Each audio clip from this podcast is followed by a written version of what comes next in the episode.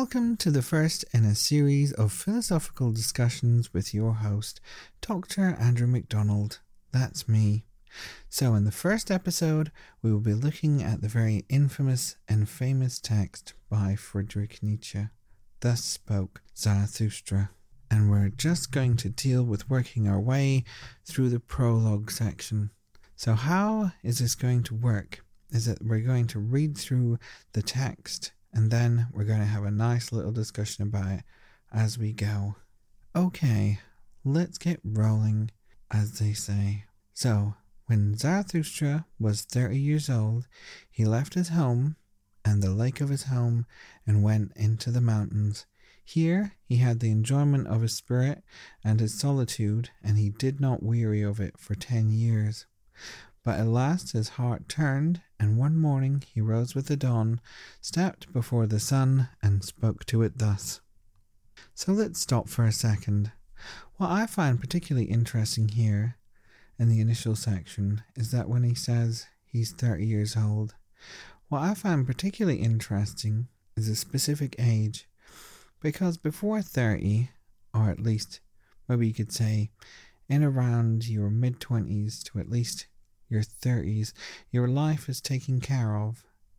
And what I mean by this is that really from up until you're born, you've got your parents to look after you, and really your life has been given some sort of form, a sense of structure, and it's dealing with the whole aspect of school life and everything having a foundation within your life to give it a semblance of meaning.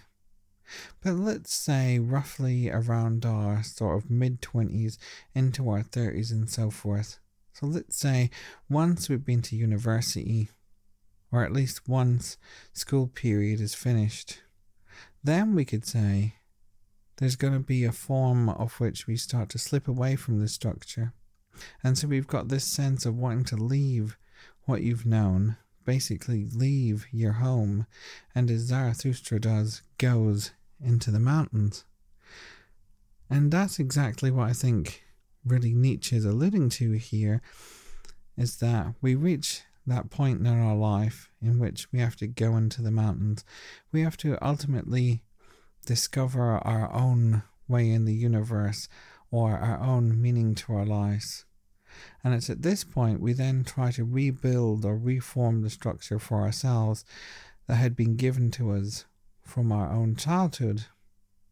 And what's also interesting here is a sense of form of moving into the idea of, let's say, spirituality in the most general sense, or at least giving you an alternative prospect, because at least if you have some sort of form of text and so forth you can work with, then you could say, aha, suddenly my life has meaning and that's what we tend to do as well as a human species is that once we have a big crisis in our lives, we say to ourselves, ah, I need to rediscover that.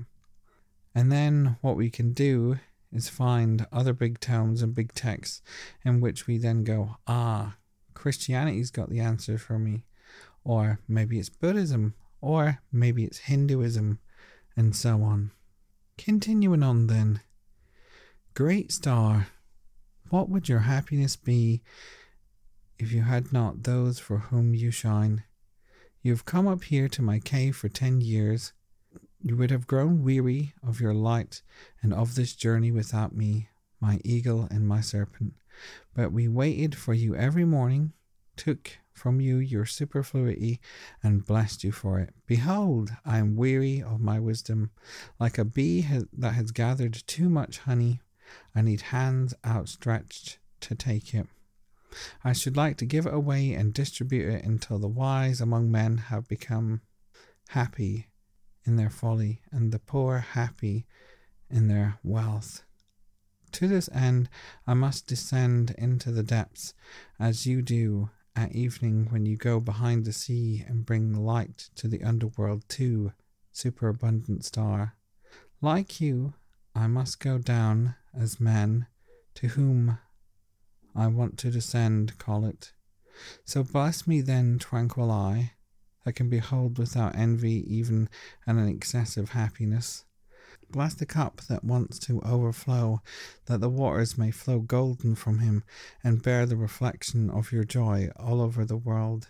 Behold, this cup wants to be empty again, and Zarathustra wants to be a man again. So let's then take a moment to reflect upon that lovely big poetic section. We've got the most obvious thing that's happened here that Zarathustra has went into the mountains and gained knowledge and then he wants to go down and then precisely distribute that knowledge to everyone. On a deeper level here, I think there's a lot to be said about what Nietzsche's view of what happens within philosophy. And we can see this within, for instance, Descartes, in which there's that move from what's traditionally held as knowledge, moving away from what we hold as facts or we hold to be true, and through philosophical reflection and thought, we're then able to gain a form of wisdom that's going to be greater for us, better for us, healthier for us. And then we can come back into the world and then make everything better again. So there's that relation into goodness for philosophical method. That is to say, once we've had a philosophical investigation, once we've acquired knowledge, that knowledge is then going to be healthy for us, good, and it's going to be good for other people as well. And in a way, it would be selfish for us then to keep it for ourselves if it's going to be healthy for us and good for us, and ultimately help the development of other people. In order to arrive at truth in a capital T, wherever that is, then surely we have to distribute it out. There's also something here happening on another level. Traditionally, philosophy and through philosophical investigation likes to base, therefore, the idea of truth on metaphysics. And the easiest way to understand a metaphysical thing would be our ideas of the soul or God.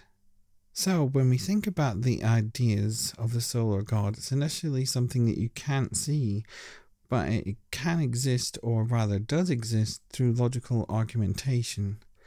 So we can say that even though we don't see God, that we can certainly argue that God exists. And then it depends on which proof you want to go to, of course, but through the various different proofs that God exists. And the same could be said for the soul as well. Just because we can't see the fact that the soul exists in a material sense, that you can still prove that it does through argumentation. However, in the sense of which we're dealing with the concept of metaphysics here, is more to do with the idea of providing a foundation.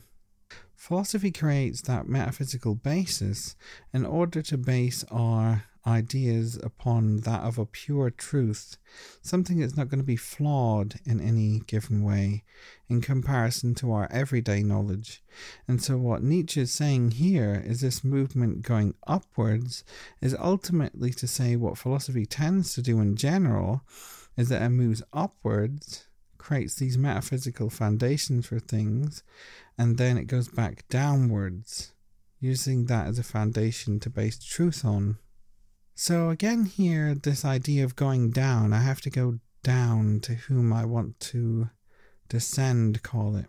This idea of going down and descending from the mountain is a really interesting idea because Nietzsche is saying that when philosophers create these foundations and when they have these very at times technical metaphysical models and foundations and philosophical structures for our knowledge, then they ultimately get stuck in their own egoism as well, and they get stuck in a ivory tower situation.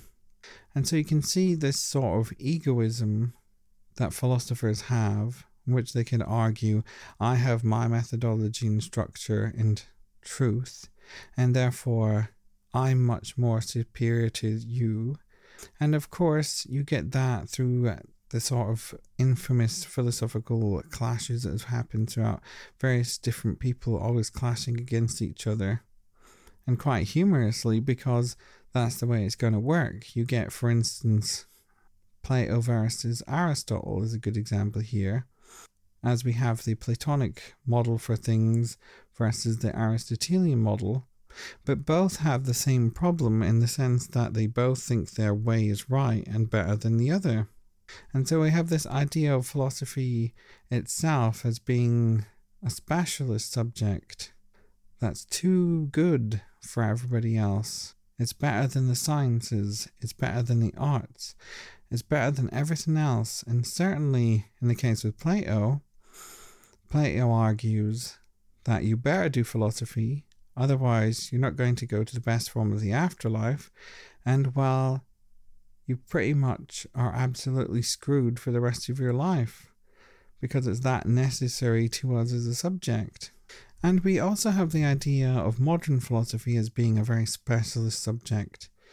And again, we can get the idea in terms of the concepts and technicality of uses of concepts and language is automatically a barrier because then it becomes very much an elitist and purely just an intellectual pat on the back that's inherited from all this previous sense of my method's better than yours, my understanding of the world's better than yours. So we've got the really the idea of philosophy as being this elite specialist subject, but here Nietzsche says no, no, it's not a specialist subject at all. This idea of elitism, it's much more a thing that's closely related back into that form of spirituality, let's say, something that people then go to find in order to try and reach knowledge for themselves. And therefore, philosophy is not this elite idea, but rather it's much more the idea that it's more widely distributed, easily digested, in which you then want to go acquire knowledge and then go back to the masses and have a discussion within the public. And I think that's an important point here is that philosophy is not this specialist subject, but rather something that should be for everyone, and a subject in which everybody can have a discussion about it and get engaged with it. Section 2 Zarathustra went down the mountain alone, and no one met him. But when he entered the forest, an old man who had left his holy hut to look for roots in the forest suddenly stood before him. And the old man spoke thus to Zarathustra This wanderer is no stranger to me. He passed by here many years ago. He was called Zarathustra. But he is changed. Then you carried your ashes to the mountains. Will you today carry your fire into the valleys? Do you not fear an incendiary's punishment? Yes. I recognize Zarathustra. His eyes are clear, and no disgust lurks about his mouth. Does he not go along like a dancer? How changed Zarathustra is! Zarathustra has become a child, an awakened one. What do you want now with the sleepers? You lived in solitude as in the sea, and the sea bore you. Alas! You want to go ashore. Alas, do you want again to drag your body yourself? Zarathustra answered, I love mankind. The first image that we have here that the priest states is that of knowledge as being like a fire, bringing this fire into the valley or the general populace. And by doing so, the priest is saying that knowledge is dangerous. And if the general public gets wind of exactly this kind of knowledge that Zarathustra is going to bring to them, it could precisely start a massive fire and come back to bite them straight right on the butt.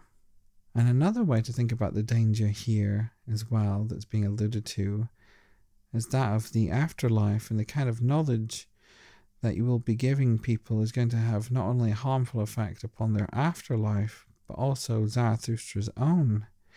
Do you not fear, he's saying, eternal damnation for this kind of knowledge that you're going to be passing on? And the next image we have is Zarathustra as a dancer. And what I think is important about this image of the dancer is its relation to a love of the world and getting caught up in the goings on, various different dancing of precisely nature itself, and nature representing a big dance on a grand scale of things, For example, you could see how waves moving upon the ocean would be a form of dance, swaying back and forth. The same thing as the wind blows the branches and the leaves in the tree. The third image that we have is that of Zarathustra as a child and having become awakened. And this is an interesting image because we have the relationship between knowledge and becoming enlightened, and the distinction between the knowledge that was gained upon Zarathustra's reflection in the mountain, that philosophical reflection they had, and precisely that of the everyday knowledge of the people. What should be surprising is this relation of a child to this enlightened knowledge. It's surprising because once we become enlightened, you think you've suddenly then attained a higher form of knowledge and therefore became wiser. And we attribute that idea of becoming wise with becoming older. So, wise old man, or that of a cliched image of a bearded man in a toga, like Socrates, would fit in quite well with what we'd think of what enlightened knowledge is. But Nietzsche gives us quite the opposite view. He says it's childlike. And what he means here is that we have to go back to things in a playful, destructive, imaginative, creative phase in which we were in this childlike state of things. And that's becoming more enlightened and not this image of an old man who's become set about his ways. And then we get Zarathustra's answer Why did you come down from the mountains at all? Because I love mankind. And so for the rest of section two, we have a nice discussion between philosophy, how Nietzsche sees philosophy, and its contrast between religion. Why, said the saint, did I go into the forest and the desert? Was it not because I loved mankind all too much? Now I love God. Mankind I do not love. Man is too imperfect a thing for me. Love of mankind would destroy me. Zarathustra answered, What did I say of love? I am bringing mankind a gift. Give them nothing, said the saint. Rather take something off them, and bear it with them that will please them best if only it be pleasing to you. And if you want to give to them, give no more than alms, and let them beg for that. No, answered Zarathustra, I give no alms. I am not poor enough for that. The saint laughed at Zarathustra and spoke thus See to it that they accept your treasures. They're mistrustful of hermits, and do not believe that we come to give. Our steps ring too lonely through their streets, and when at night they hear in their beds a man going by long before the sun has risen, they probably ask themselves, Where is that thief going? Do not go to men, but stay in the forest. Go rather to the animals. Why will you not be, as I am, a bear among bears, a bird among birds? And what did the saint do in the forest? asked Zarathustra. The saint answered, I make songs and sing them. And when I make songs, I laugh, weep, and mutter. Thus I praise God. So for the priest, we have that relationship into mankind, but through his hatred of mankind.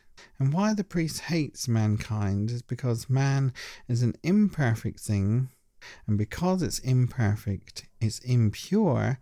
And how could you love something that's impure? And God, in the traditional sense, is a transcendent being, completely pure, completely perfect, completely beyond all human comprehension. And when you think upon the idea of God, it makes you think upon our own imperfections and our own flaws. Then we have the relation into knowledge as being a gift, Zarathustra giving knowledge as a gift to everyone, and the priest being very suspicious of this. This, interestingly enough, touches upon a deeper point that Nietzsche is saying here the relationship between education and knowledge, in which if you have knowledge, don't just give it to someone, in fact, as it said here. If you want to give it to them, give them no more than alms and make them beg for that. So, in a way, it's saying if you have knowledge, then you can't simply just give it away. You have to make people beg for it or pay for it, as the priest is saying here. We have to make people pay for that knowledge. It's not something that's free. You have to come every Sunday precisely to church to hear that knowledge. You can't just get it anywhere. You have to be a member of the church, be a member of the organization in order to acquire it. Nobody can just have it for free. And when you do try to say what you're going to give to people is good for them, people are going to be incredibly suspicious of it as well and say, Why is this good for me? And they're going to be hostile to that view. But ultimately, you can be content even if people are being hostile because you know that your view is correct, your principles are correct, your knowledge is correct, and everyone else is wrong. So then we have this overall quite humorous image of the priest in the forest among the animals. And why is this the case? Because the priest is among God's creation, loves God's creation, but at the same time does not love mankind, finds flaws within mankind, but ultimately loves everything about God and what God creates. Continuing on, when Zarathustra heard these words, he saluted the saint and said, What should I have to give you? But let me go quickly, that I may take nothing from you. And thus they parted from one another. The old man and Zarathustra laughing as two boys laugh, but when Zarathustra was alone, he spoke thus to his heart Could it be possible the old saint has not heard in his forest that God is dead?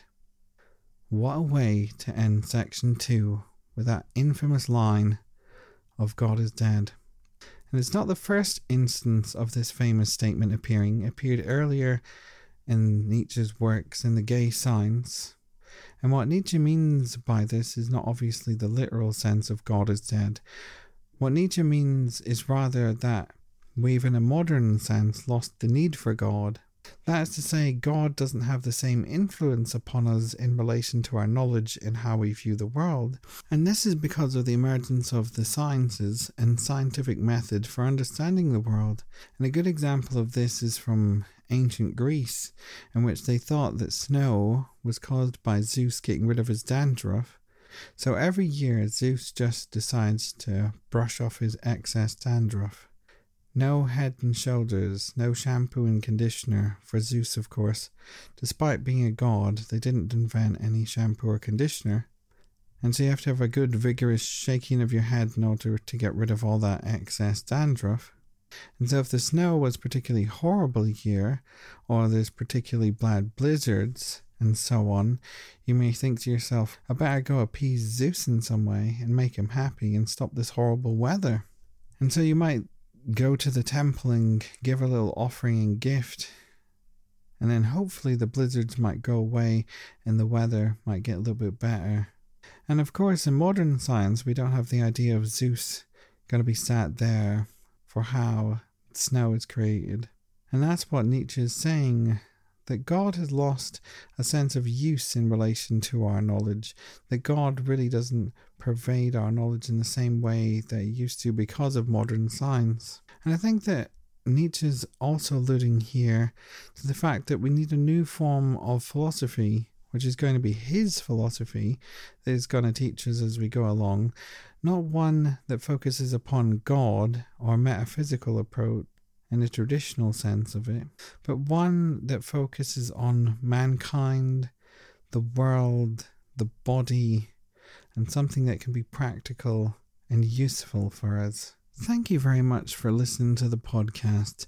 In the next episode, we will be dealing with a very exciting concept of the Superman in Nietzsche's philosophy, dealing with section 3 in the prologue Feel free to contact me and ask any questions at my email address, dissectingphilosophy at gmail.com, or you can also reach me at Twitter at I am a rubber man. Thank you very much for listening, and I hope you join us next time.